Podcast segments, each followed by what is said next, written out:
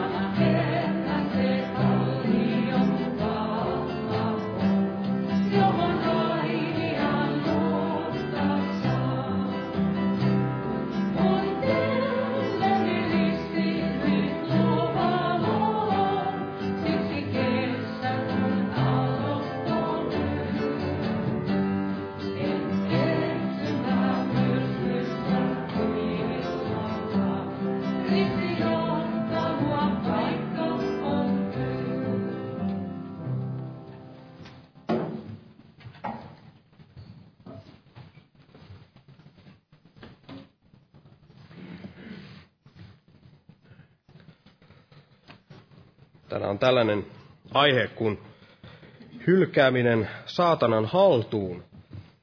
Hylkääminen saatanan haltuun ja tästä Uusi testamentti puhuu parissa kohdassa, mutta otan täältä vanhasta liitosta, eli, eli täälläkin on tätä samaa, samaa ajatusta näin, näin tapahtunut täällä vanhassakin liitossa, eli esimerkiksi näissä näistä tässä Mooseksen laissa, niin siellä monessa kohtaa näin sanottiin, kun annettiin joku laki, niin sanottiin niistä, jotka sitten eivät sitä pitäneet, niin sanottiin, että heidät tuli näin hävittää kansasta, eli hävittää pois siitä Jumalan, Jumalan seurakunnan yhteydestä ja, ja näin sitten, sitten sinne ikään kuin sinne saatanan haltuun. Ja ensimmäinen tällainen tapaus, mitä täältä vanhasta testamentista, vanhasta testamentista löytyy, niin voidaan sanoa, että on tämä,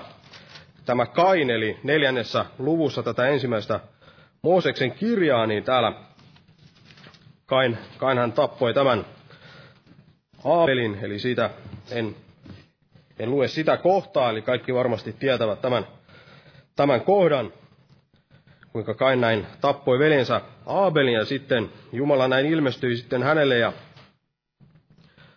ja sanoi, että, että missä on tämä veljesi Aabel. Ja, ja sitten tässä jakessa kymmenen Jumala jatkaa näin, että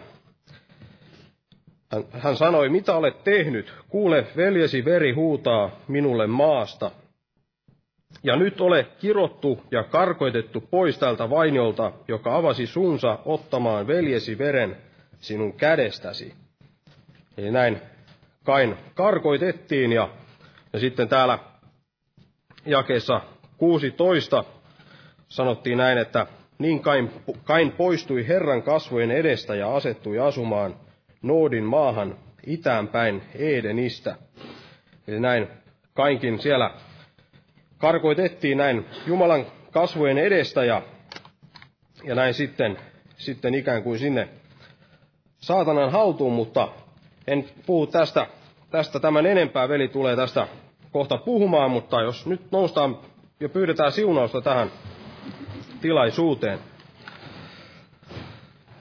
Kiitos elävä Jumala sinun suuresta laupeudestasi ja rakkaudestasi meitä kohtaan, Herra, ja sitä, että näin, näin saamme tänäkin iltana täällä kokoontua näin kuulemaan sinun sanasi, Herra, ja kiitos todella, että olet rukouksia kuuleva Jumala, Herra, ja, ja tahdot näin kuulla meidän rukouksiamme, tahdot näin, näin vastata myös niihin rukouksiin, Herra, niin kuin monesti olemme elämässämme saaneet senkin kokea, ja kiitos siitä todella, niistä kaikista vastauksista, Herra, mitä, mitä olet meille antanut, Herra, ja, ja myöskin niistä, niistä mihin, mihin olet antanut vastauksen, sellaisen vastauksen, mitä emme itse ole ehkä tahtoneet tai odottaneet näin ennalta, että vastaisit sillä tavalla, mutta sinä näet parhaaksi, sinä tiedät, sinä tiedät parhaiten, miten meidän elämällämme näin tulisi, tulisi näin, näin tehdä ja mitä, mitä siunauksia sinun, sinä meille tahto, tahdot näin antaa, Herra. Sinä tiedät kaiken, mitä, mitä meille on näin parhaaksi, Herra. Ja kiitos todella, että, että muistat myös näitä kaikkia esirukouspyyntöjä, mitä täällä pöntöissäkin on näin tähän jätetty, Herra. Sinä näet nämä kaikki ja, ja tiedät näin, mikä, mikä on se vastaus, Herra, mikä, mikä sinä tahdot näihinkin antaa, Herra. Ja Kiitos todella, että saamme näin uskossa jättää nämä kaikki rukouspyynnöt näin sinun haltuusi, Herra, ja saamme jättää tämän kokouksen sinun haltuusi myös, Herra, ja veljen myös, joka tulee sanasi puhumaan, Herra, me jätämme hänet sinun haltuusi, ja sinä, sinä voit näin voidella hänet pyhällä hengelläsi, ja, ja näin auttaa häntä, näin tuomaan esille ne kaikki sanat, mitä tahdot meille tänä iltana puhua, Herra, ja jää todella näin siunaamaan tätä kokousta poikasi Jeesuksen Kristuksen nimessä. Aamen. Istukaa, olkaa hyvä ja Tässä nämä kokoukset jatkuu samaan tapaan, tuttuun tapaan, eli huomenna ja yli huomenna näitä päiväpiirejä kello 12. Sitten huomenna on tämä evankeliointi-ilta ja perjantaina sitten rukouskokous kello 19. Ja sitten viikonloppuna lauantaina ja sunnuntaina nämä herätyskokoukset sitten kello 18.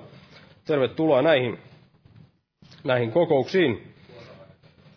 Joo, ja sitten vielä kuoroharjoitukset olisi tuossa lauantaina kello 17, eli ensin, e, ennen tätä kokousta, herätyskokousta, tuntia ennen. Ja jos nyt otetaan jälleen yhteinen laulu ja tämän laulun aikana sitten kannetaan vapaaehtoinen uhrilahja Herran työn hyväksi ja otetaan laulu numero 380, 380. Jumala siunatko jokaista uhrinantajaa.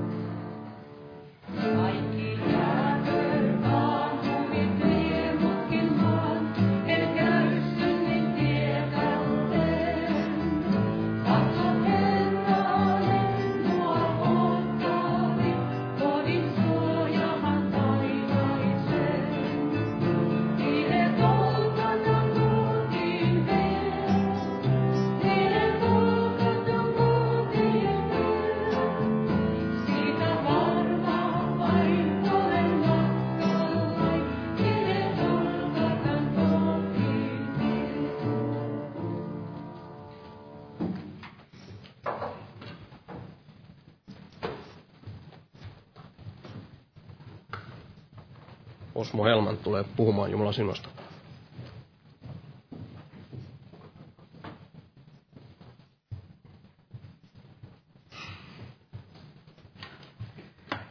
Joo, Jumalan rauhaa jokaiselle. Ei ole nyt Danielin kirjasta ja sen kahdeksannesta luvusta, vaan mulle tuli tällainen ajatus tästä, tästä aiheesta, tästä saatana haltuun näin, tai hylkäämisestä tähän saatanan haltuun. Ja kun tätä aihetta tällä tavalla ajatteli, niin meistähän jokainen varmasti täällä oli ja tietää, kuinka paljon maailmassa on liikkeellä näitä monenmoisia vääriä profeettoja, on apostoleja ja on niin sanottuja näitä kristuksia ja heitä, jotka väittävät sitten saaneensa jotakin erityistä, jotakin sellaista, mitä muilla ei tahdo olla. Jotka myöskin sitten sillä tavalla häikäilemättä he käyttävät, käyttävät niin sanotusti lainausmerkeissä sitä saamaansa auktoriteettia, ikään kuin olisivat sen todella saaneet näin Jumalalta. Ja käyttävät sitä sellaisilla valtuuksilla, mitä nämä ylittää jopa täällä raamatun sanassa olevat nämä esimerkit. Eli ei löydy esimerkkejä tällaisesta, ei ainuttakaan täältä Jumalan sanasta. Ja tulee mieleen tällainen eräs apostoliksi näin itseään kutsuva, eli oli yksi mies tuolta Kuotemaalasta tai olisiko se ollut jossakin muussa siinä Keski-Amerikan näissä valtioissa oleva ja elävä ja suku, suku nimeltään Maldonado ja hän sitten joutui tässä joitakin aikoja, kuukausia sitten suuren kohun ja sellaisen arvostelun, arvostuksen näin kohteeksi. Ja siellä sitten häntä ja tätä hänen toimintaansa siellä kritisoitiin oikein kunnolla siellä joidenkin henkilöiden taholta. Eli sen opin puoli sekä myöskin siksi, että hän häikeilemättä siellä käytti niitä seurakuntalaisiaan hyväksi. Ja eli niillä sitten tällaista hulppeita ylhäistä elämää. Ja kun hän sitten suuttui tästä, niin hän julkisesti siellä kokouksessa seurakuntansa kuulen ja sen edessä, niin hän langetti kirouksen näiden hänen niin sanottujen vihamiestensä tai vastustajiensa näin ylle. Eli hän kirosi heidät ja ikään kuin sitten saattoi nämä kyseiset miehet näin Jumalan tuomion alle ja tämän saatanan haltuun. Ja hän vannotti siinä, että heillä on, heille jokaiselle on käyvä hyvin pahasti. Kuka saisi syövän, kuka saisi jonkun muun sairauden ja jonkun muun vakavan tällaisen pysäytyksen näin sitten elämässään. Ja siksi ajattelin hieman katsoa tätä asiaa, tätä yhtä asiaa, eikä onko tämän kaltainen saatanan haltuun näin jättäminen, niin onko se Jumalan sanan tai sen tahdon näin mukaista. Ja jos ei ole, niin mitä tämä koko ajatus siitä, koko tämä saatana haltuun hylkääminen sitten näin tarkoittaa. Eli keitä se koskee, ketkä näin voivat ja ketkä näin voidaan, keistä näin voidaan tällä tavalla sanoa. Ja kenellä on nämä valtuudet näin sitten toimia ja keillä joutua todellakin sitten tämän, tämän sielun vihollisen, tämän saatana haltuun näin annetuksi. Eli tämä on tällainen aihe, mistä en muista koskaan oikeastani, oi kuulu, kuulu näin puhuttavan, niin, tai opettavan, ja nyt olisi mielestäni aika tästä ainakin jotakin näin sanoa. Ja kun tämä asia nyt on jokseenkin tällainen uusi, niin siksi aina täytyy olla hyvin tarkkana siinä. Kun jostakin sellaisesta asiasta näin puhuu, joka ei ole niin tuttu tai mistä ei voi sanoa näitä, tämä on tällainen turvallinen aihe, minkä näin tuntee hyvin. Eli sellainen aihe, joka on ikään kuin kantapään kautta koettu ja myöskin näin opettu, opittu. Että siitä sillä tavalla voisi puhua niin kuin jostain vesikasteesta tai vaikkapa pyhähengen kasteesta. Tai jostakin muusta, joka on niin vesiselvää ja uskossa myöskin siihen omaan elämäänsä näin sulautunut. Ja tämä asia, eli tämän saatana haltuu, tämä hylkääminen, niin se löytyy täältä parin otteeseen täältä Uuden testamentin puolelta. Ja tämä löytyy ensinnäkin täältä Paavalin ensimmäisestä korintolaiskirjeestä ja ajattelin lukea tästä korintolaiskirjeestä viidennestä luvusta.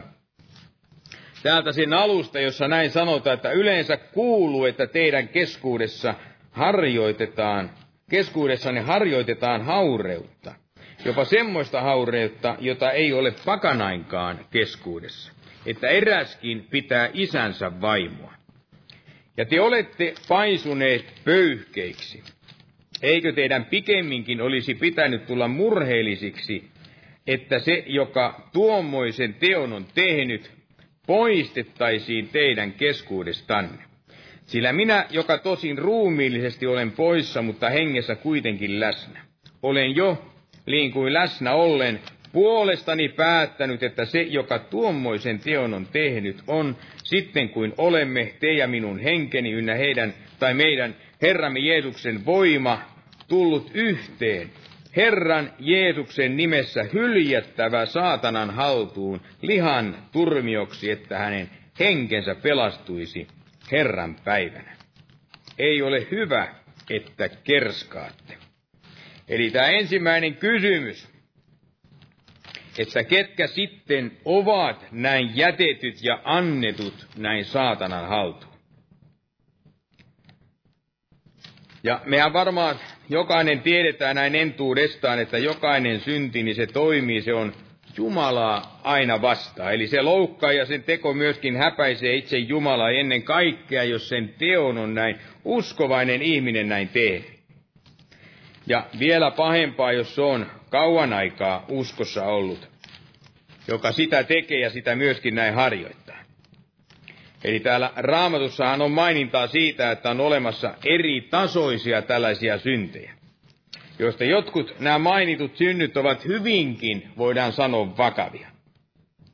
Eli kaikki syntihän ei tuota yhtä suurta sitä vahinkoa, ei hänelle, joka sitä tekee, eikä, eikä myöskään välttämättä, johon se synti sitten näin myöskin näin kohdistuu. Ja on syntejä, jotka sitten vaativat voidaan sanoa hyvinkin pian semmoisen seuraamuksen sille synnin tekijälle. Eli Jumalan asetusta ja näiden säädöksen, säädöksien näin rikkomisesta. Ja vaativat sitten miksi, niin varmasti juuri siksi, koska se aiheuttaa niin suurta sitä vahinkoa taivasten valtakunnalle, seurakunnalle sekä myöskin näin yksittäisille ihmisille. Eli tämä syntihän sillä tavalla mitataan, se tuomitaan sen rikkomuksen mukaan. Eli kuinka vakava se on ja myöskin kyseisen sen henkilön voidaan sanoa sen aseman ja viran mukaan. Eli jos on vanhemmisto, veli tai seurakunnan päivä, niin onhan se vakavampi kuin on sellainen, joka tuolta tulee ja pelastuu ja viikon sisässä sitten lankee jotakin näin tekemään. Eli kuinka paljon se sitten se synti saakaan sitä ongelmaa näin seurakunnassa.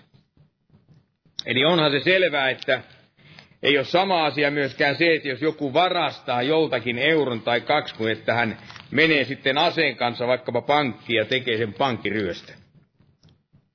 Eikä varmasti voi verrata häntä, joka valehtelee jossakin asiassa. Ja sitten sellaiseen ihmiseen, joka kavaltaa, joka törkeästi pettää ja kavaltaa jonkun toisen.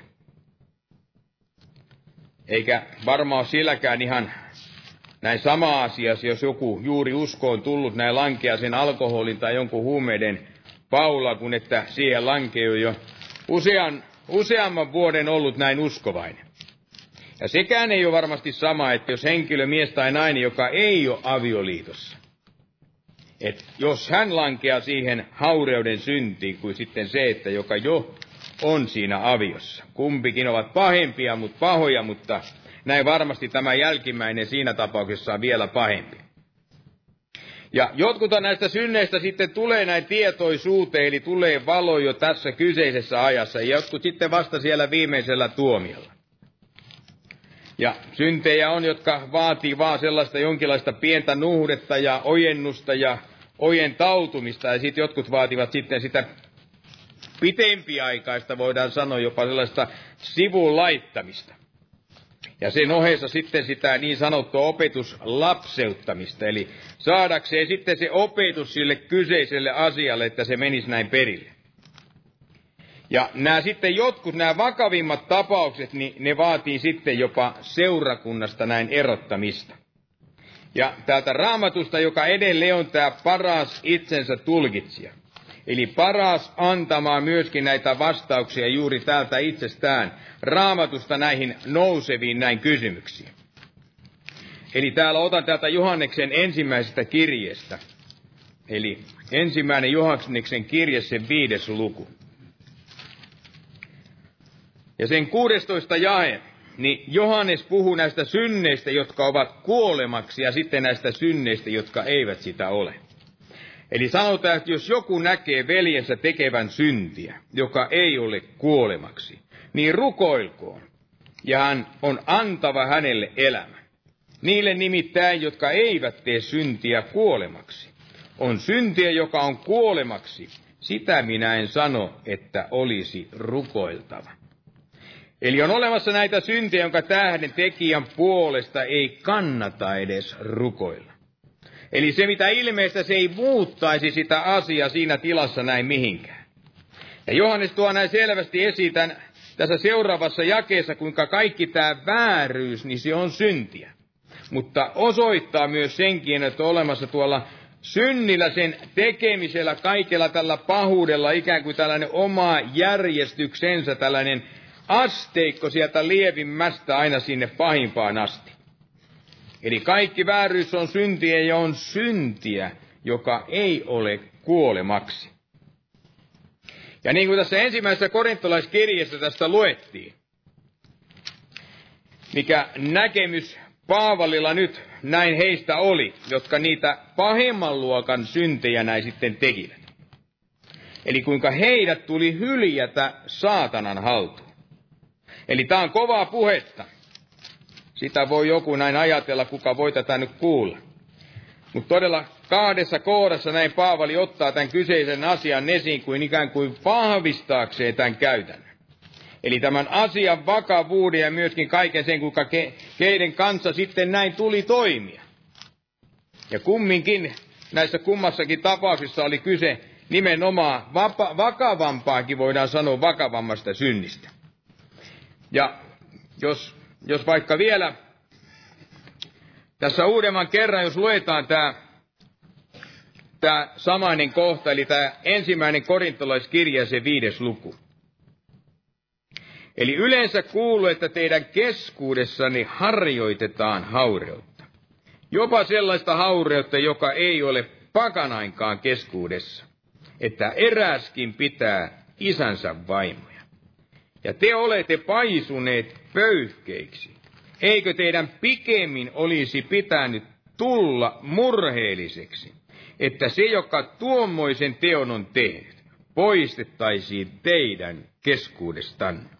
Sillä minä, joka tosin ruumiillisesti olen poissa, mutta hengessä kuitenkin läsnä, olen jo niin kuin läsnä ollen puolestani päättänyt, että se, joka tuommoisen teon on tehnyt, on sitten kuin olemme te ja minun henkeni meidän Herramme Jeesuksen Kristuksen voima tulleet yhteen. Herran Jeesuksen nimessä hyljättävä saatanan haltuun lihan tuomioksi, että hänen henkensä pelastuisi Herran päivänä. Eli tässä kohden tämä raamattu näin op, puhuu tällä tavalla osoittaa, että minkä kaltaisesta nyt haureudesta on kysymys. Minkä kaltaisesta synnistä. Ja tämä teko ja tämä synti oli, voidaan sanoa, äärimmäisen paha. Eli synti, joka kertoo varmasti tämän kyseisen henkilön tästä luonnottomuudesta. Eli kuinka kieroutunut ja saastainen se hänen mielensä ja tämä tekonsa on. Ja tämä syntihän tekee juuri tätä, että varsinkin tämä haureiden synti, eli se vie lopulta mitä luonnottomimpia, tällaisia mitä ääripäähän meneviin näihin tekoihin.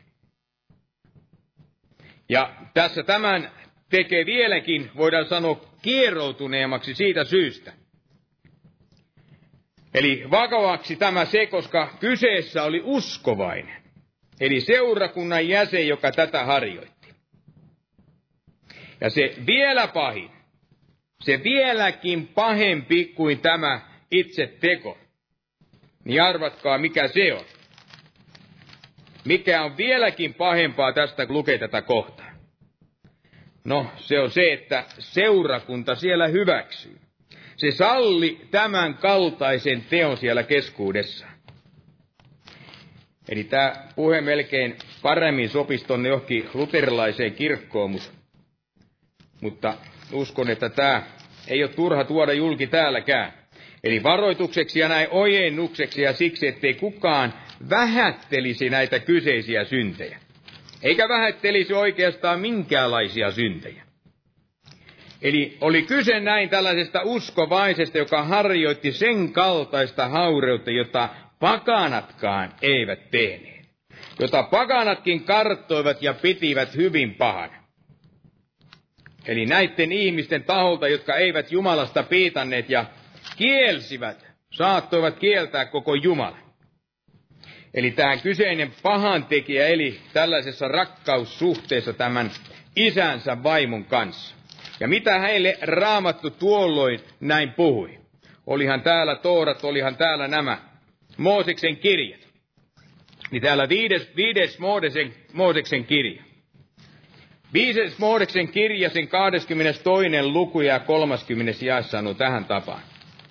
Älköön kukaan ottako vaimoksi äiti puoltaan, älköönkä nosta, nostako isänsä peitettä. Eli tämä haureiden tekijä, hän ei kunnioittanut isänsä, ei sitten vähäisimmässäkään näin määrin.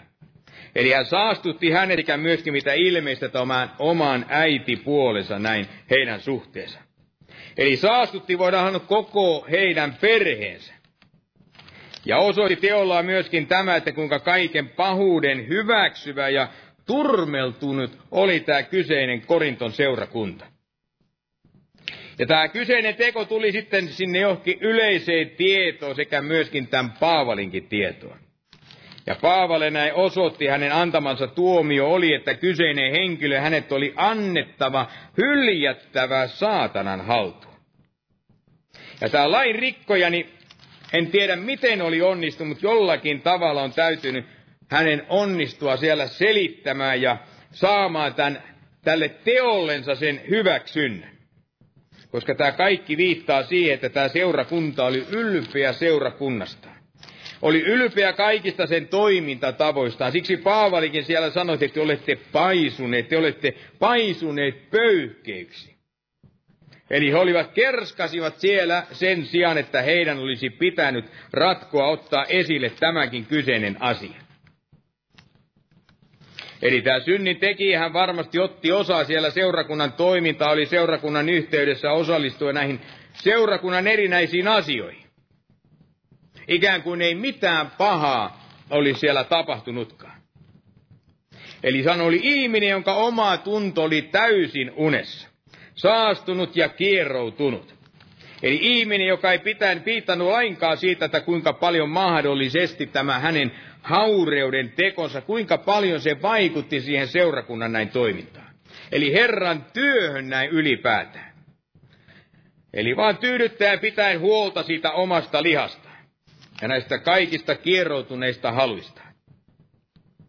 Eli hän ei ollut mikään tällainen mikä tahansa synnintekijä vaan hän on tällainen väärämielinen, jumalattomuuteen voidaan sanoa näin taipuvainen, joka näin toimii ei antanut mitään muuta tällaista mahdollisuutta kuin, että hänet poistettaisiin uskovien sekä siitä seurakunnan näin keskuudesta. Eli joka tämän Paavali ja Raamatun sanan mukaan tuli Herran Jeesuksen nimessä hyljätä saatanan haltuun. Eli Paavali sanoi tässä jakeessa 13 mutta ulkopuolella olevat tuomitsee Jumala. Poistakaa keskuudestanne se, joka on paha. Ja otetaan tämä toinenkin tähän nyt saman tien, tämä toinen kohta. Täältä ensimmäinen Timoteus-kirje ja ensimmäinen luku ja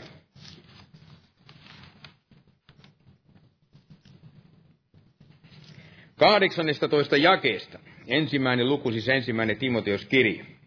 Tämän käsky minä annan sinun toimitettavaksesi, poikani Timoteus, aikaisempien sinusta lausuttujen ennustusten mukaisesti, että niiden nojalla taisteliset jalon taistelun.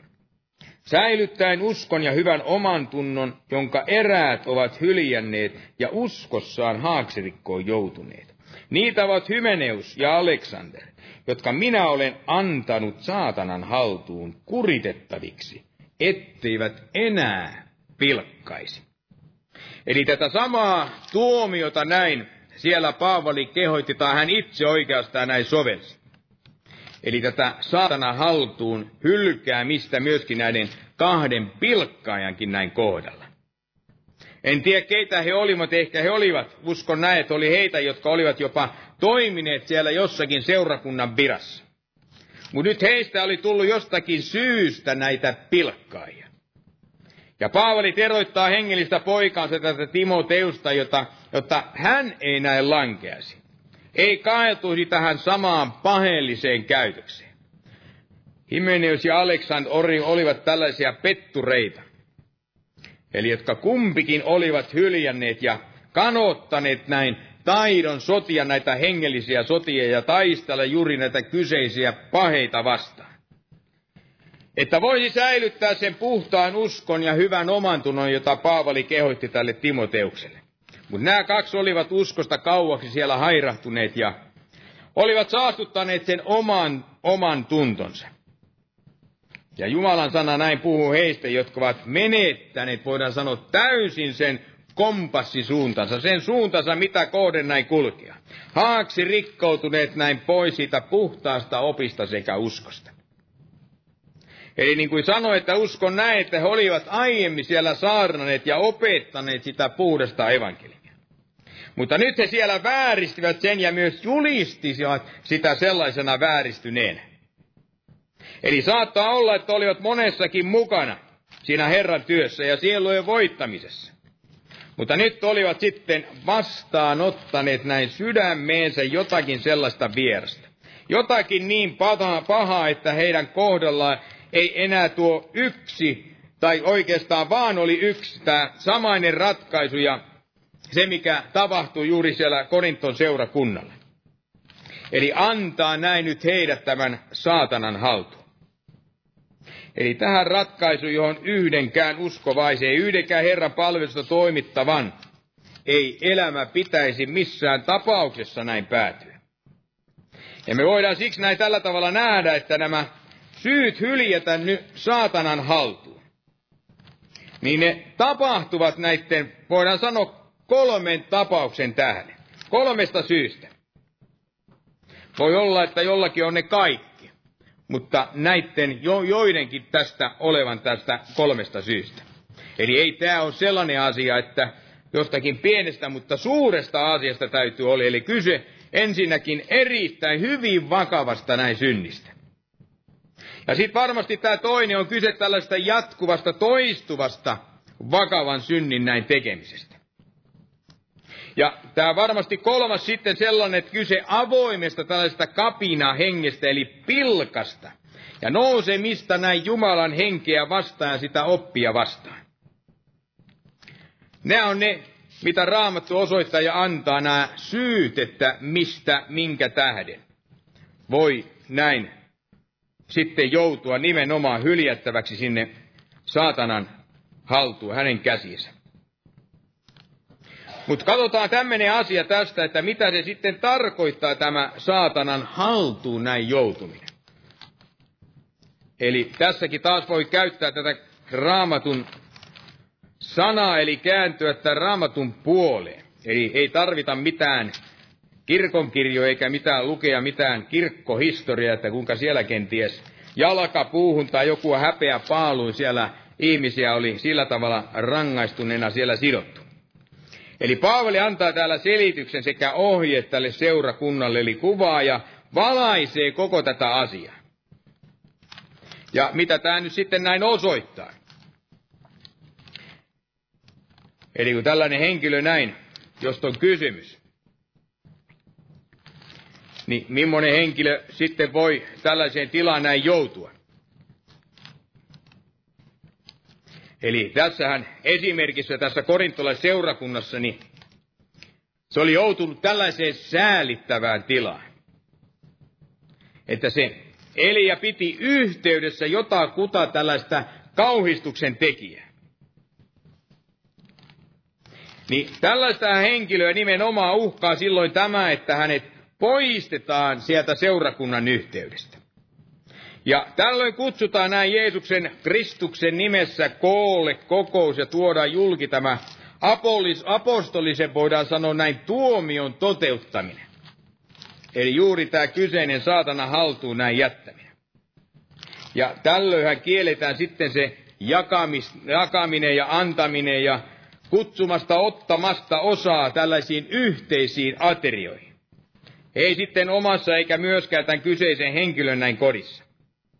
Eli on tarkoituksena näin sulkea sitten ovi tältä pahan tekijältä, pilkkaajalta, haureuden tekijältä, juomarilta tai joltakin anastalta tai mikä muu nyt sitten vakava synti, mitä sitten olikaan näin harjoittanut. Eli olematta häneen millään lailla näin yhteydessä, että kyseinen henkilö näin kokisi yksin ollessaan sitä saamaansa kuritusta ja kärsiäkseen ollessaan siellä nyt saatanan hallussa. Tämä ensimmäinen korintolaiskirja, otan tähän tämän luen tämän kohdan tästä viidennestä luvusta, siis tämä jaa 11. Vaan minä kirjoitan teille, että jos joku, jota kutsutaan veljeksi, on huorin tekijä tai aane tai epäjumalan palvelija, tai pilkkaaja tai juomari tai anastaja, te ette seurustelisi ettekä söisikään semmoisen kanssa. Eli seurakuntaa tällä tavalla muistutetaan ja kehoitetaan kaikella vakavuudella näin poistamaan keskuudestaan tämä kyseinen henkilö. Eli niin kuin me luettiin siinä 13 jakeesta, että poistakaa keskuudestanne se, joka on paha. Ja siellä myöskin varmasti toimittiin näin, että sitä tietoa tarvittaessa sitä levitettiin, jotta muutkin ne kyseiset lähellä tai kaukaa olevat seurakunnat, niin virkaa hoitavat, että hekin näin tietäisivät, eivät ottaisi kyseistä henkilöä näin vastaan. Eli henkilöä, joka oli langennut tällaiseen moraalittomuuteen tai johonkin pilkkaamiseen tai kapinaan. Ja tähän asia ja tähän päätökseen sitten myöskin koko seurakunta tällä, tällä tavalla ottaa osaa. Ja millä tavalla, ettei anna sitä suojaa tai ei ruoki eikä, eikä pyydä sitten myöskään näin koteihinsa. Vaan niin kuin Raamattu sanoo, kyseinen henkilö tai henkilöt, ne on hyljätty tällä tavoin näin saatana haltuun. Ja näiden kyseisten henkilöiden heidän myöskin tulee saada se asia tuntia siinä elämässä että he todella ovat näin nyt annetut ja hyljätyt tämän saatanan haltuun. Mutta sitten kun ajattelen sitä, tai ajattelemme tällaista asiaa, että no mikä sitten on tämän kaiken saatanan haltuun antamisen tämä tarkoitus? Eli mihin tämän tulisi näin johtaa, mikä on tämän pointti, mikä on tämän merkitys? Niin tähänkin löytyy täältä raamatusta varmasti kohtia tai kolme ainakin tällaista tarkoitusta. Eli ainakin tähän kolmeen pyrkimykseen raamattu tässä näin sitä painottaa. Ja se ensimmäinen, se löytyy juuri tästä kyseisestä korintolaiskirjeen siitä viidennestä luvusta sen viides jaa, joka sanoi, että lihan turmioksi. Että se liha hänessä tulisi saamaan se sille kuuluvan tappio ja häviö. Että liha saisi sen lopullisen tai sen totaalisen kuolema ja kokisi sen ansaitsemansa tuho, mikä lihalle näin kuuluu. Ja tämä toinen, joka siinä jatkuu, on se, että hänen henkensä pelastuisi Herran päivänä. Ja vielä on tämä kolmas, joka löytyy siitä Timoteus-kirjeestä, mikä luettiin. Niin se sanoo, että oppisi, ettei enää pilkkaisi. Ja tämä, mitä nyt ilmeistä tarkoittaa, että sallitaan se, että saatanan annetaan hyökätä. Hyökätä hänen ruumistansa, hänen elämänsä näin vastaan niiden harjoittamiensa luonnottomuuksia ja niiden pahojen syntiensä näin tähden. Eli on ihmisiä, joiden oma tunnot on niin vääryyden vangitsemia ja sydän täynnä sitä ylpeyttä, mielisyyttä, jotka vieläpä kieltävät sen oman tilansa. Oman tilansa, jossa he näin elävät. Ja kieltäytyvät myöskin sitten kääntymästä, tekemästä sitä parannusta, vaan tahtovat pysyä niissä synneissänsä. Ennemmin kuin siellä nöyrtyisivät julkisesti tai tulisivat näin Jumalan eteen sitä armoa ja anteeksi pyyntöänsä tai sitä näin hänelle tuodaksensa. Ja tämän tähden nämä kyseiset henkilöt, heidät jätetään ilman. Ilman, että sanotaan nyt näin vanhemmistoveljet tai seurakunnan jäsen sitten antaisi, soisi heille sitä siunaustansa. Tapaisi tai ottaisi näin suojiinsa. Eli antamatta näin voidaan sanoa mitään sellaista hengellistä, hengellistä tukea tai sellaista turvaa. Eli jopa tavalla, että sillä sielun vihollisella saatanalla on se vapaus seuloa, jopa vahingoittaa sitä hänen elämäänsä, jopa häntä ihan itseänsä. Mutta aina kun puhutaan tällaisista asioista, niin hyvä aina kuitenkin muistaa tällainen, että Eli koska eikä milloinkaan, ei seurakunnassa eikä muuallakaan, niin saisi lausua kenestäkään kuitenkaan sitä kadotustuomiota. Vaan aina on tarkoitus tämänkin kyseisen saatana haltuun antamisen sitten kautta, että tämä synnin teki, että hän kääntyisi näiden vastoinkäymisten, kaikkien näiden negatiivisten asioiden kautta, jotka hänen elämässä eteen on näin nyt tullut. Että väistämättä varmasti näin tulee sen elämän kohdalle. Kun Jumalan varjelius ja siunaa sitten siirtyy ja kuritus alkaa ja vihollin alkaa toden teolla sitten seulomaan ja pääsemään kaikella tavalla sitten kiinni siihen hänen elämänsä. Ja odottaa näin nyt sitten sitä, että lopulta tämä hänen sielunsa, hänen henkensä pelastuisi Herran päivänä. Että se ihminen voisi nähdä tuossa hetkessä, kuinka koko seurakunnan siellä ollessaan täysin hylkäämänä, vailla hengellistä apua ja sitä tukea. Ja ollessaan siellä sitten heikkoja moninaisten koetusta ja kiusauksen siinä tilassa. Eli vois nähdä nämä kaikki seuraamukset siitä synnistä, että mitä hän oli harjoittanut. Ja ehkä siksi näin nöyrtyä ja siksi myöskin näin pyyntä, eli kääntyä todella koko sydämensä puolesta ja pyytää sitä hengellistä apua. Eli saaden vastauksia saaden sitten vapautuksen myöskin sen syntisen rukouksen näin kautta. Eli näin saaden sen syntisä anteeksi ja uudistaa se suhde. Uudistaa suhde niin Jumalan kuin myöskin seurakunnankin näin kanssa. Ja näin se hänen henkensä uudistuu. Ja näin varmasti myöskin se sielukin pelastuu. Eli palaa jälleen näin Herran luokse. Ja mitä pikemminkin, niin sen aina sen parempi. Ja me jokainen tiedetään se, että on niitä tapauksia, jolloin veljellistä rakkautta sillä osoittamalla, niin syntinen alkaa häpeämään tekoja ja hän myöskin sitten näin kääntyy, mutta jotkut tästä huolimatta he vaan kovettavat sen oman sydämensä ja ruokkivat sitä omaa, voidaan sanoa, syntitottumustaan. Eli yhä enemmän kuin heitä vain käsitellään sillä tavalla armollisesti ja alkavat sitten vaatimaan itsellensä niitä jonkinlaisia ikään kuin etuoikeuksia, tällaisia erityiskäsittelyitä ja kaikenmoisia näitä huomioita. Eli ymmärrystä juuri siihen, että he ovat nyt tällaisia. Eivätkä he voi millään näin muuttua. Ja pyytävät, anovat, että he saisivat ikään kuin jatkaa sitten sitä synnin tekemistä. Eli siksi jollakuilla on tämä katkera kokemus kaiken tämän pahuuden tullessa ja rynniessä siellä heidän elämänsä ylle. Eli vailla Jumalaa ja vailla sitä pelastusvarmuutta. Ja oikeastaan vain se yksi varmuus siitä, että kadotus häntä odottaa. Että vain tämän kokemuksen kautta niin voisi sitten ne silmät ja sydän avautua näkemään juuri se, että kuinka ja minne tämä hänen tiensä, tämä harjoittamansa synti on häntä vievä. Ja näissä kaikissa tapauksissa tällaisissa, niin Paavali nimenomaan hän kehoittaa näin jättämään, eli antamaan heidät saatanan haltuun. Eli tällä saatanan haltuun hylkäämisellä, niin sillä on varmasti tarkoitus myös siinäkin, että tämä turmeltunut, tämä hengellisessä mielessä myrkyttynyt ja joka tahallisesti näin sitä syntiä tekee. Syntiä tekee ja omassa elämässään sitä harjoittaa. Eli on antaa hänelle tällainen määrätulainen opetus ja myöskin tällainen rangaistus.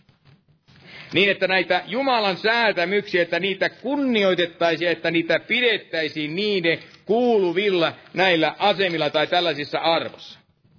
Ja puh- syttyisi sitä, miten voisi sanoa, sellaista puhdasta Herran pelkoa.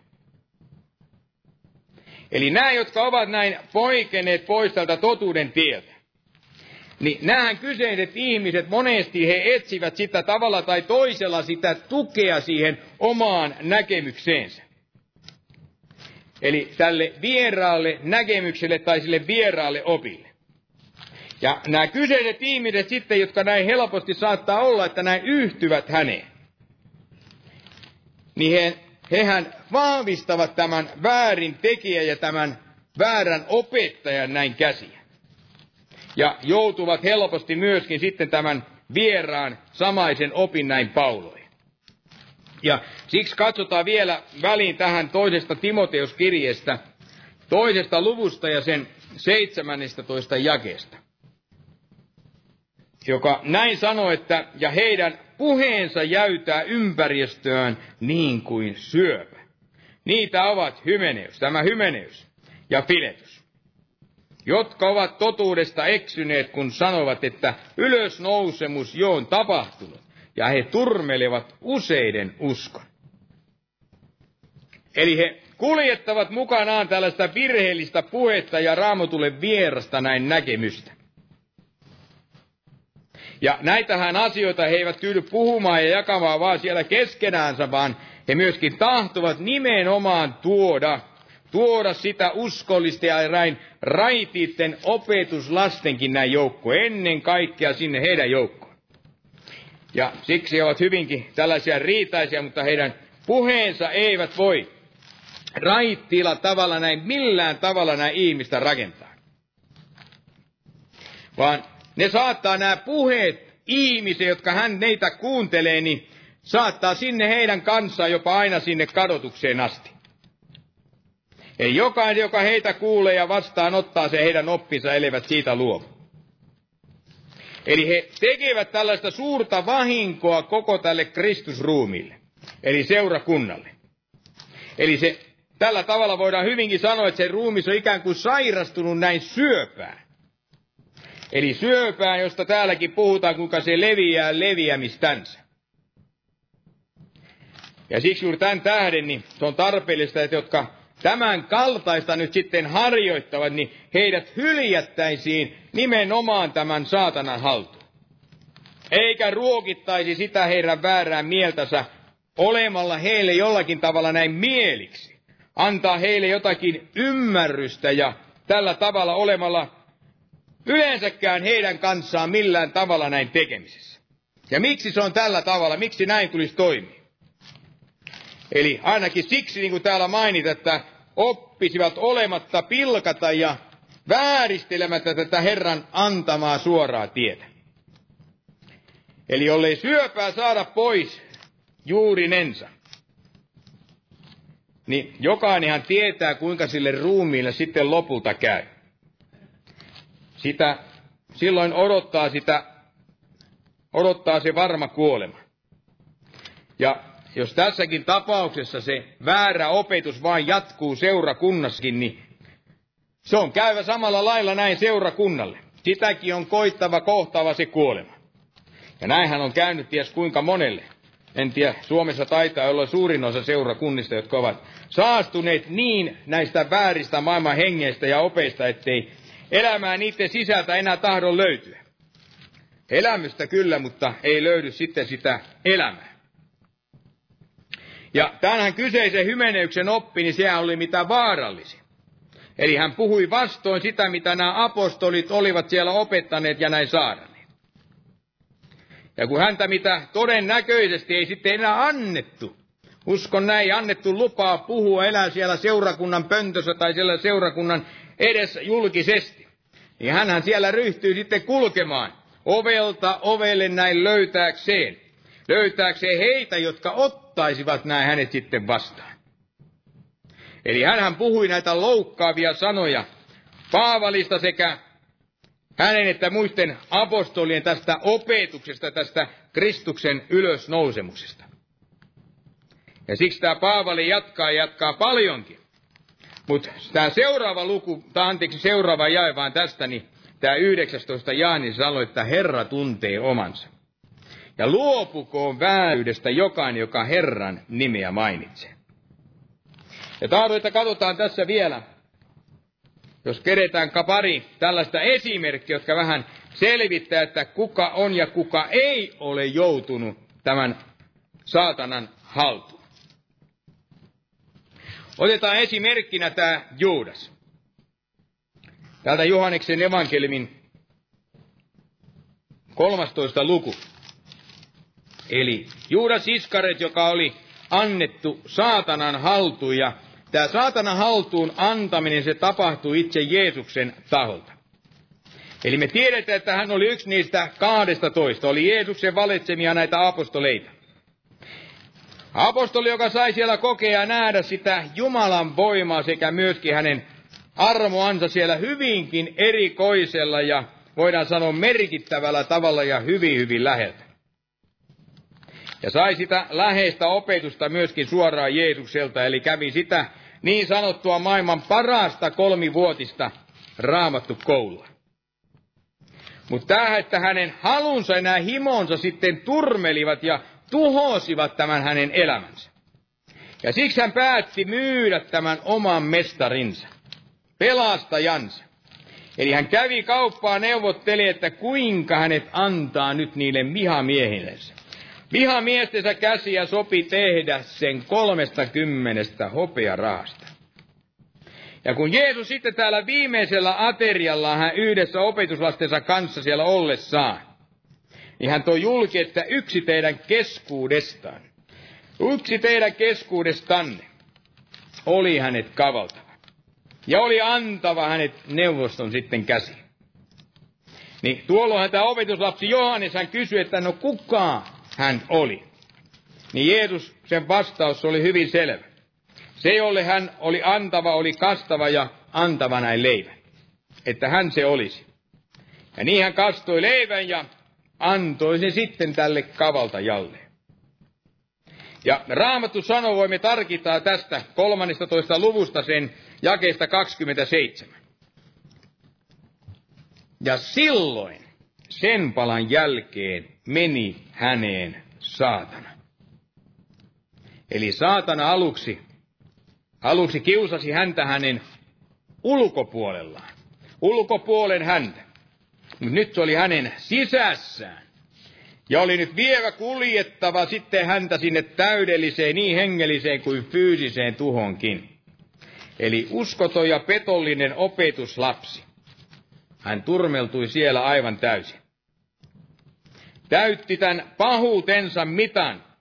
Ja myöhemmin myöhemmässä vaiheessa, kun ei kestänyt enää olla. Ei kestänyt enää olla tämän saatanan hallussa ja ymmärtää, että sen mitä hän oli tehnyt, että oli tehnyt todellakin pahaa. Pahinta, mitä voi tehdä. Mitä ihminen koskaan ja milloinkaan näin voi tehdä. Ja siksi, kun hän ei tätä kestänyt, ei sitä, kuinka hän aadeudessa oli päätynyt tämän kaltaiseen tekoon niin kerrotaan, että hän sitten hirttäytyi eli riisti elämänsä sen oman kättensä näin kautta. Ja tahdon vielä ennen kuin lähdetään muualle tästä Johanneksen evankeliumista vielä, niin täällä 17 luku tätä samasta Johanneksen evankeliumia. Eli jos on tämä Jeesuksen niin sanottu tällainen jäähyväisrukous, niin tähän hänen rukoukseensa, eli niihin, joiden puolesta siellä Jeesus rukoili, niin niihin ei kuulunut enää tämä Juudas. Eli Juudas oli jo jätetty tämän saatanan haltuun. Ja siksi täällä tämän luvun sitten yhdeksännessä jakeessa.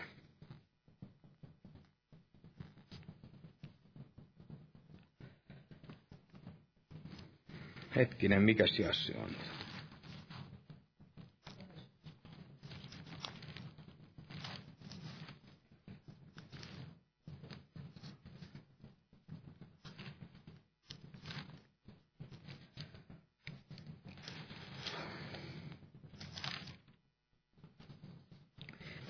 Joo.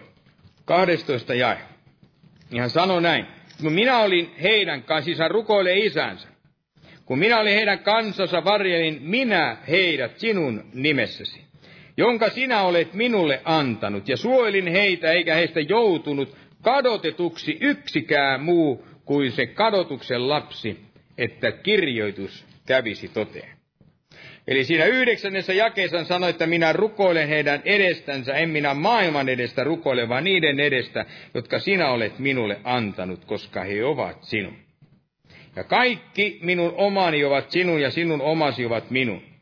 Ja minä olen kirkastettu heissä. Ja minä en enää ole maailmassa, mutta he ovat maailmassa.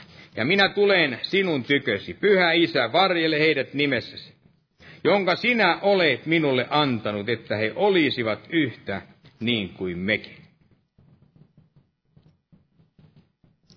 Eli kun minä olin heidän kansansa, varjelin minä heidät sinun nimessäsi, jonka sinä olet minulle antanut. Ja suojelin heitä, eikä heistä joutunut kadotetuksi yksikään muu kuin se kadotuksen lapsi, että kirjoitus kävisi toteen. Eli näin, tämä ei enää lukeutunutkaan, ei lukeutunut enää tämän Jeesuksen rukouksiin ei ollen siellä näiden joukossa tämä Juudas. Hän ei rukoillut enää hänen puolestansa.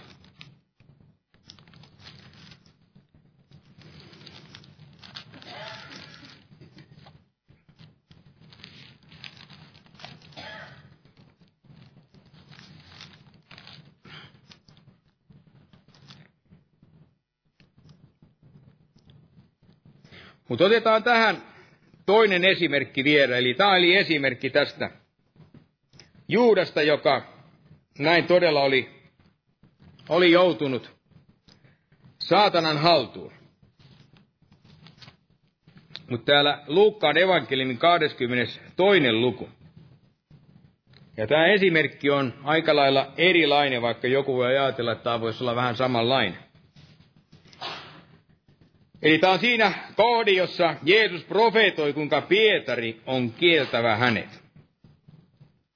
Niin tässä näin sanotaan jakeessa 31. Simon, Simon, katso, saatana on tavoitellut teitä valtaansa, seuloakseen teitä niin kuin nisuja.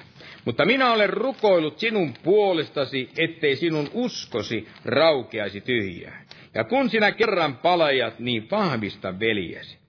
Niin Simon sanoi hänelle, Herra, sinun kansasi minä olen valmis menemään sekä vankeuteen että kuolemaan, mutta hän sanoi, minä sanon sinulle, Pietari, ei laula tänään kukko ennen kuin sinä kolmesti kielät tuntevasi minut. Eli näin Jeesus salli, että saatana, joka tavoittelee näin Pietaria, niin kuin näitä kaikkia muitakin näin näitä opetuslapsia, ja niin kuin hän kaik, niissä kaiken aikaa tavoittelee myöskin varmasti jokaista meitäkin tähän valtaansa. Ja seuloakseen sitten niin kuin nisuja. Mutta tämä ei ole sama kuin jättää näin tämän saatanan haltuun. Vaan Jeesus näin kertoo Pietari joutuvan tällaiseen koetukseen. Ja kertoo myöskin tämä, että kuinka hän on antava tämän suojan, eli hän on rukoileva hänen puolestansa ettei Pietarin usko näin raukeaisi tyhjään. Ja tässä kohden täytyy oikein kiittää Jumalaa Jeesus, että kuinka hieno onkaan tietää, että tämä Jeesus, että hän tälläkin hetkellä hän rukoilee meidän jokaisen näin puolesta.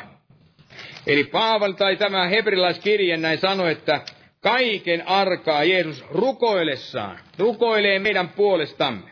Eli ruit, luittaa sitä meidän uskoamme. Eli niin kuin hän teki täällä tämä Pietarinkin kohdalla, ettei siellä hänenkään se usko näin raukeaisi tyhjään. Ja tämä tapaus nyt, johon tämä Pietari siellä joutui, tämä kiusaus, jonka ylitse myöskin tämä Pietari näin pääsi, niin hän sai tämän opetuksensa ja sai myöskin tämän uudistuksensa. Ja jatkoi sitten elämänsä myöskin, voidaan sanoa, vähän ymmärtäväisempänä. Eli Pietari kielsi siellä mestarinsa jopa niin, että tämä mestari Jeesus Kristus, hän siellä näki, kuinka tämä kaikki kolmasti näin tapahtui. Eli hänen ollessaan siellä ylimmäisen papin siellä talossa jossakin siellä näin sisällä.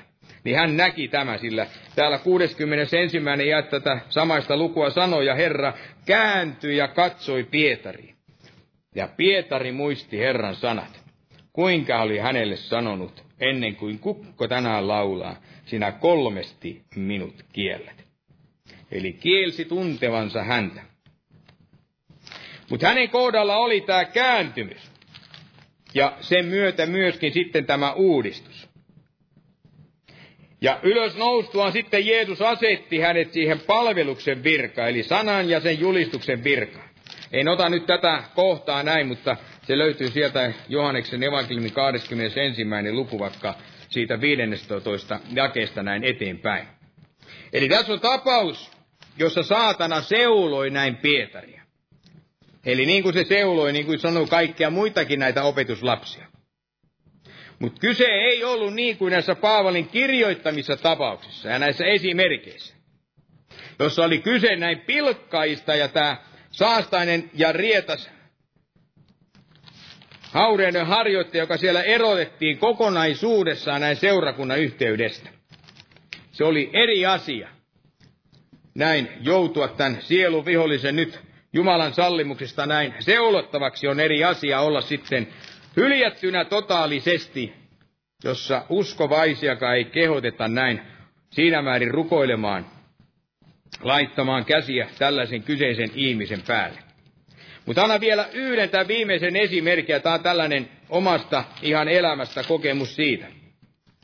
Eli silloin alkuvuosina, kun Boliviassa oltiin, niin olisiko ollut vuonna 90 tai 91, niin tutustuttiin yhteen sellaiseen mukavaan vanhempaan naiseen, niin taisi olla silloin kuusissa kymppeni, 60 ehkä oli sen ikäinen nainen. Ja hän oli hyvinkin tällainen altis rukoilemaan ja keskustelemaan ja kävi kovasti kokouksissa ja kävi siellä meidänkin kotonamme aika usein. Ja kaikki siellä näytti menevän hyvin nämä hänen kohdallansa. Mutta sitten yhtäkkiä, en tiedä missä koodi, mutta yhtäkkiä jossakin vaiheessa niin tapahtui sellainen totaalinen käännös. Oli aivan outoa, käsittämätöntä, että voi tulla kerta kaikkinen näin kääntymys. Eli hän muuttui siinä aivan kuin toiseksi ihmiseksi. Jos en muista väärin, niin hänen nimensä taisi olla Irene. Ja yhtäkkiä häntä ei sitten näkynytkään. Ei kokouksissa eikä myöskään tullut sinne meidän kotiamme näin käymään. Mutta sitten jonkun ajan kuluttua, niin häntä alkoikin taas sitten näkymään. Ja kun hän, häntä alkoi siellä näkymään, niin tuolla olisi toivonut enemminkin, ettei häntä olisi, ei olisi tarvinnut häntä nähdä. Eli hän oli niin muuttunut siitä entisestään, sitä valoisasta olemuksestaan niin täysin toisenlaiseksi.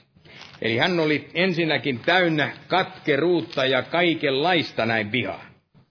Eli aina kun hän tuli vasta, jos ei hän kerennyt sitten vaihtamaan kadulla sinne toiselle puolelle, niin aina hän aloitti sen armottoman sen sätkätyksen ja sähinän sellaisen pahan puhumisen. En tiedä, kuka voisi puhua niin paljon pahaa kuin tämä kyseinen nainen silloin näin puhuu.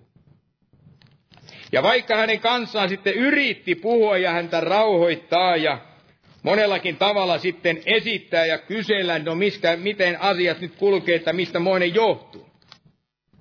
Että miksi hän tällaista asiaa siellä silmästään näin kantoi. Niin se tilanne vaan aina vaan paheni, mitä, mitä edemmäksi vaan sitä aikaa näin kului. Ja sitten tämä tilanne alkoi käymään jo niin lähes sietämättömäksi. Ei pienentäkään merkkiä siitä, että hän olisi tahtonut näin kääntyä. Eli mennä itseensä, vaan se kaikki se pahan puhumisensa vaan yltyi ja jatkui ja se jatkui. Ja saastutti kaikki, jota häntä vaan näin kuuli. Eli hän oli tällä tavalla, voidaan sanoa oikeastaan hengellisessä mielessä näin täydellisesti näin kuollut. Ei reagoinut enää mihinkään. Ja viimein ei ollut sitten mitään sellaista muuta vaihtoehtoa kuin jättää koko tämä asia näin Herralle. Eli jättää tämä kyseinen nainen, antaa hänet näin saatanan haltuun. Ja mitä sitten tapahtui? Tapahtui jotakin sellaista, mitä kovasti sitten seurakuntalaisoina muita siellä havahdui. Eli ei kulunut kovinkaan pitkä aikaa tästä, kun kerrottiin, tuli tieto siitä, että hän siellä yhdessä El kaupungin osassa, siellä missä mekin asuttiin, niin hän oli siellä Sehas-nimisessä kaupungin osassa ja kulki korkokengissä ja siellä ylitti jotakuta sitä katua. Ja siinä hänen jalkansa, se hänen kenkänsä, se osui sinne vesikaivoa peittämään siihen ritilään. Jossa on, niin kuin me tiedetään, täällä Suomessa on semmoisia pieniä aukkoja. Ja joihin helposti tuollainen korkokenkä, niin se hyvinkin sinne sujahtaa, menee sinne sisään.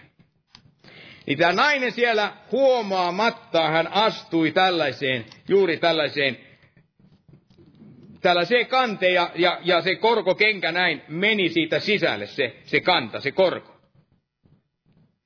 Ja hän sitten kompastui ja meni ihan, kaatui siihen katua pitkin.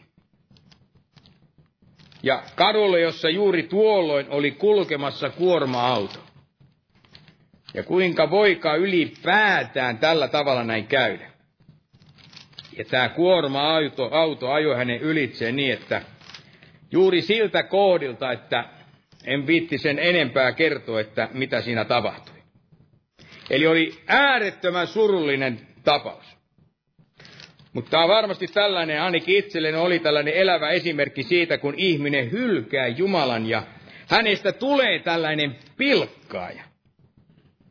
Eli pilkkaaja, joka on joutunut hyljätty näin saatanan haltuun. Mutta joka ei todellakaan elämässään sitten tahtonut näin kääntyä. Eli tämä nyt tämän asian suhteen, niin kenenkään ei herkemänkään, niin vaikka nyt vakavasta asiasta näin puhutaan, niin ei joutua sellaisen johonkin sielunsa paniikkiin, johonkin tällaiseen, että voi kauheita, että mitäköhän sitä itselle näin on tapahtunut. Eikä varmasti pelätä sitä, että kuinka jos tällaisen tilanteen eteen sitten joutuu, että kun joku, joku toimii tässä niin kuin näitä esimerkkejä sitten mukaisesti näin on toiminut. Ja Paavalin kirjoittamien tapausten mukaan niin ei tule pelätä varmasti sitä ja arkailla toimia juuri oikein, niin kuin tässä raamatussa neuvotaan. Kun esimerkiksi seurakuntani jonkun kohdalla on sitten päättänyt, että hänet on erotettava, niin kuin joskus muilla täälläkin on sitä tapahtunut, on hyljätty saatanan haltuun. Vaan tehdä niin kuin tämä Jumalan sana todellakin näin osoittaa, antamatta minkäänlaista näin hyväksyntää sille teolle tai sille synnylle, jota tämä kyseinen henkilö sitten näin harjoittaa. Eli meidän tulee tuomita synti, joka seurakunnan sisällä on. Eli se synti, joka näin harjoitetaan. Ja odottaa, että vaikka näinkin radikaalisia tällaisia tapoja tämä raamattu kehottaa nyt käyttämään, niin nähdään, että niiden tarkoitus on aina siihen hyvään. Eli odotus, että näittenkin tapausten ja vaiheiden kautta tämä sielu henki näin pelastuisi.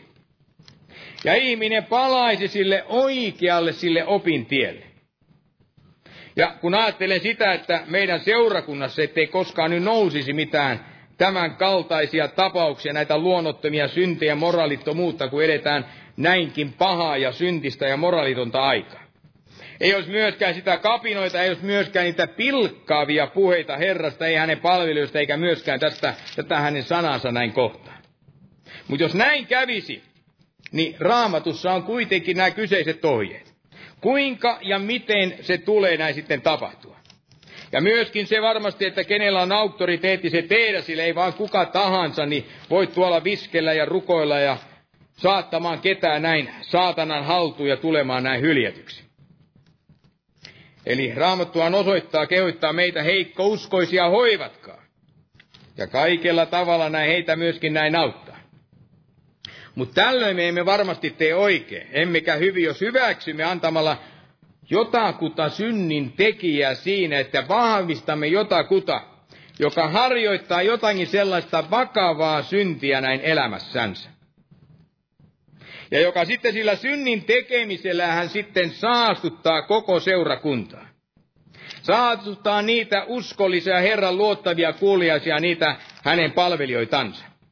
ja hämmentääkseen niillä kaikilla puheilla kenties saamilla niillä vierailla opeillansa. Eli siksi meidän tulee kehoittaa aina kaikkia vaeltamaan tämän Jumalan sanan sekä myöskin näyttämään, osoittamaan tätä puhtaan opin mukaista tietä. Hyväksymättä mitään kapinoittia tai mitään vilkkapuheita.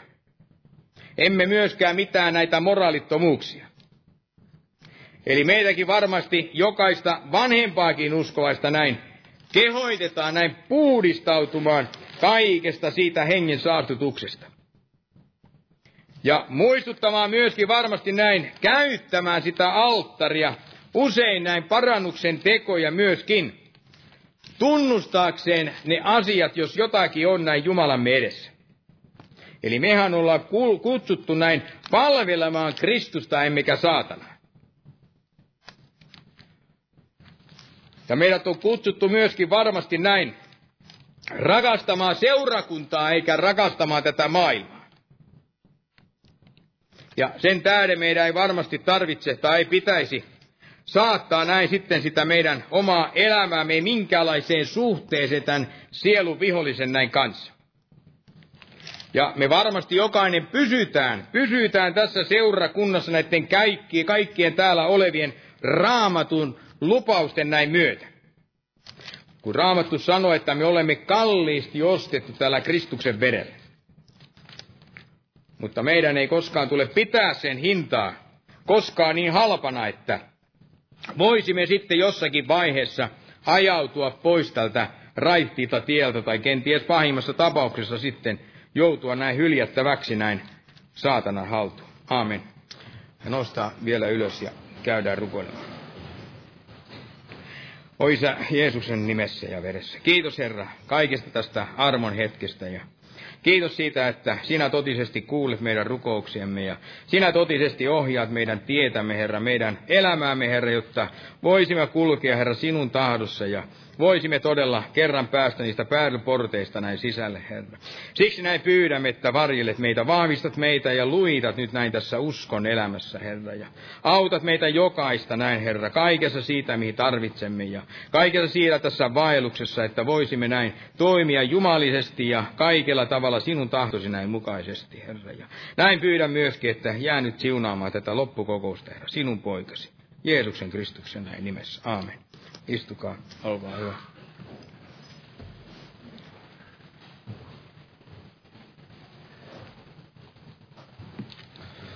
Aamen. Ja lauletaan yhteinen laulu tähän loppuun. Otetaan laulu numero 329, 329. Jumalan siunasta jokaiselle.